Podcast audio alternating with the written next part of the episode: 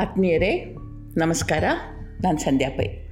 ಒಂದೂರಲ್ಲಿ ಒಬ್ಬ ಭಾರಿ ಶ್ರೀಮಂತನಿದ್ದ, ಅಪಾರ ಧನ ಸಂಗ್ರಹ ಮಾಡಿದ್ದ, ಯಾವ ಮಾರ್ಗದಿಂದ ಅಂತ ಕೇಳಬೇಡಿ ಅಂತೂ ಆ ರಾಜ್ಯದ ಅತ್ಯಂತ ಧನಿಕರಲ್ಲಿ ಇವನು ಒಬ್ಬನಾಗಿದ್ದ.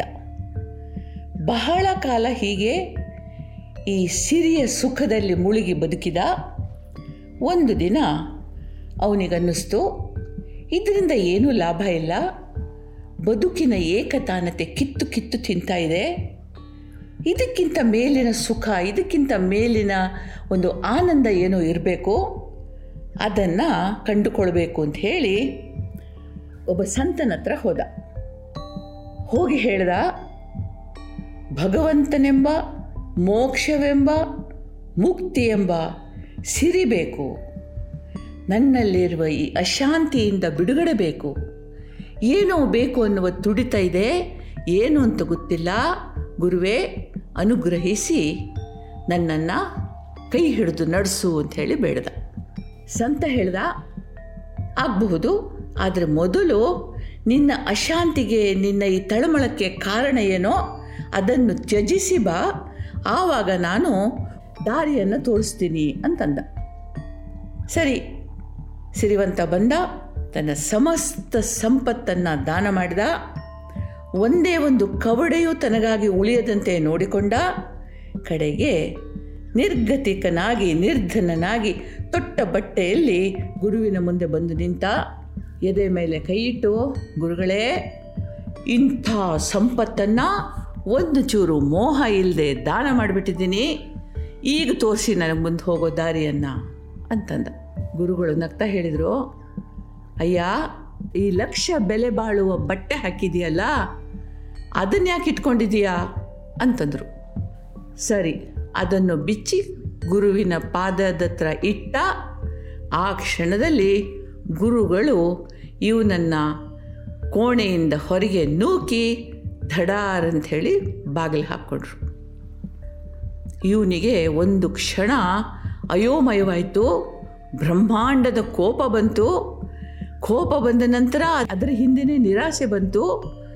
ಎಂಥ ಗುರುಗಳಿವರು, ಇಂಥ ಧನರಾಶಿಯನ್ನು ಒಂಚೂರು ಕಣ್ಣ ರಪ್ಪೆಯನ್ನು ಮಿಟುಕಿಸಿದೆ.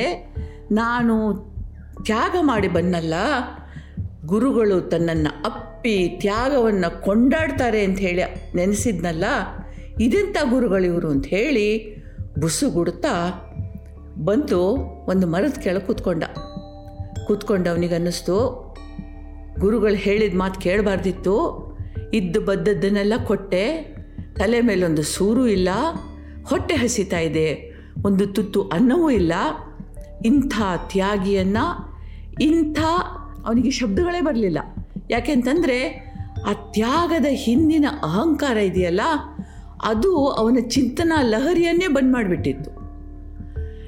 ಅಂಥೇಳಿ ನಾನಾ ರೀತಿಯಲ್ಲಿ ಬುಸುಗುಡ್ತಾ ಬುಸುಗುಡ್ತಾ ಕೂತ್ಕೊಂಡ ನಿದ್ದೆ ಹತ್ತಿರ ಸುಳಿಲಿಲ್ಲ, ಹೊಟ್ಟೆ ತಾಳ ಹಾಕ್ತಾ ಇತ್ತು.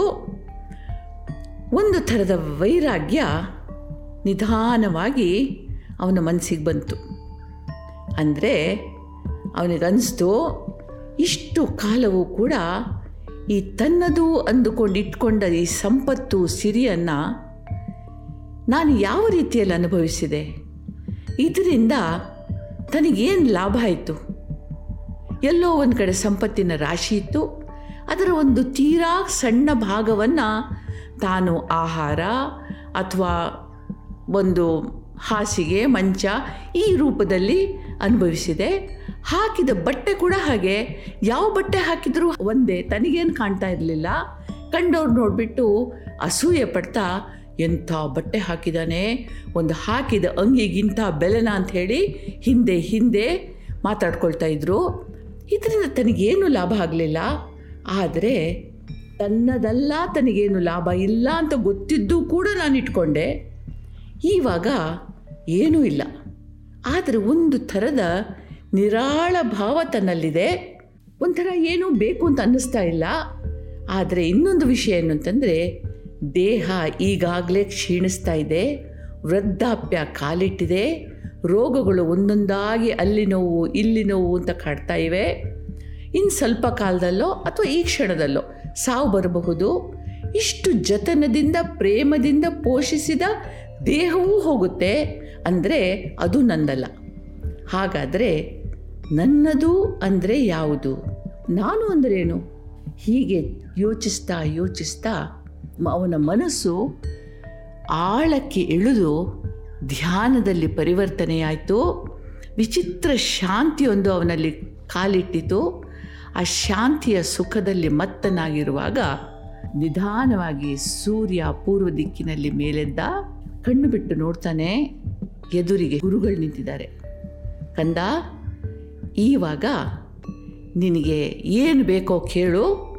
ನಾನು ಅದನ್ನು ನಿನಗೆ ಕೈ ಹಿಡಿದು ನಡೆಸ್ಕೊಂಡು ಹೋಗಿ ಕೊಡ್ತೀನಿ ಅಂತಂದ. ಇವನು, ಗುರುವೇ, ನನ್ನ ಸರ್ವ ದುಃಖಗಳ ಮೂಲ ಸಿರಿಯಲ್ಲ, ಸಂಪತ್ತಲ್ಲ, ಬಾಂಧವ್ಯಗಳಲ್ಲ ಯಾವುದೂ ಅಲ್ಲ. ನನ್ನ ಅಹಂಕಾರ ಇತ್ತು. ಅದರ ತ್ಯಾಗವೇ ನಿಜವಾದ ತ್ಯಾಗ ಅಂತ ನನಗೆ ಗೊತ್ತಾಯಿತು. ಈವಾಗ ಇಚ್ಛೆ ಅಂತಂದರೆ ಒಂದು ಥರದ ಕಾಮನೆ ಒಂದು ಥರದ ನಾನು ಅದನ್ನು ಗಳಿಸಬಲ್ಲೆ ಅನ್ನುವ ಒಂದು ಸೂಕ್ಷ್ಮ ಅಹಂಕಾರ. ಈಗ ನನಗೆ ಯಾವ ಇಚ್ಛೆ ಇಲ್ಲ, ಪರಮಾತ್ಮನ ಇಚ್ಛೆಯೂ ಇಲ್ಲ. ಹಾಗಾಗಿ ಮೋಕ್ಷದ ಇಚ್ಛೆ ಅನ್ನೋದು ಒಂಥರದ ಭ್ರಮೆ. ಅಸಲಿಗೆ ನಾನೇ ಇಲ್ವಲ್ವಾ? ಇನ್ನು ಇಚ್ಛೆ ಅಹಂಕಾರಗಳಿಗೆ ಜಾಗ ಎಲ್ಲಿದೆ?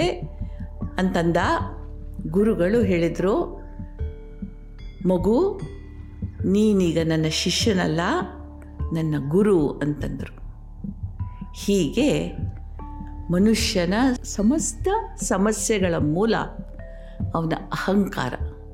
ಇದು ನಂದು, ಅದು ನಂದು ಅಂತ ಹೇಳಿಕೊಳ್ಳುವ ಒಂದು ಚಿಂತನೆಯ ಹಿಂದೆಯೂ ಕೂಡ ಸೂಕ್ಷ್ಮವಾಗಿ ಒಂದು ಅಹಂಕಾರ ಇದೆ ಅಂದರೆ ನಾನು, ನನ್ನದು ಅನ್ನುವ ಒಂದು ರೀತಿಯ ಒಂದು ರೀತಿಯ ಕಾಮನೆ ಇದೆ.